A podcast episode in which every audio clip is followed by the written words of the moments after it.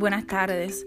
Aquí para reportar los, los últimos números que nos han enviado, eh, tenemos de los tuiteros que están en el área de Río Grande reportando que el flujo de votantes ha sido bien lento el flujo de votantes en Río Grande todavía está bien lento. Eh, nos informan que en el precinto 89 hasta ahora habían unos 79 votos eh, realizados allí y en Luquillo un promedio de 150 personas han ido a, votar. Así que hasta ahora las, elecciones, las votaciones han sido prácticamente lentas, lentas.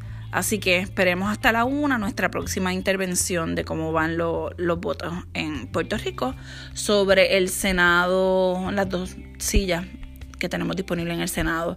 Y le hemos dado una llamada también para el área de Barranquitas para que nos reporten cómo van allá las elecciones. Allá hay elecciones para el Senado, pero también para la poltrona municipal. Continuamos.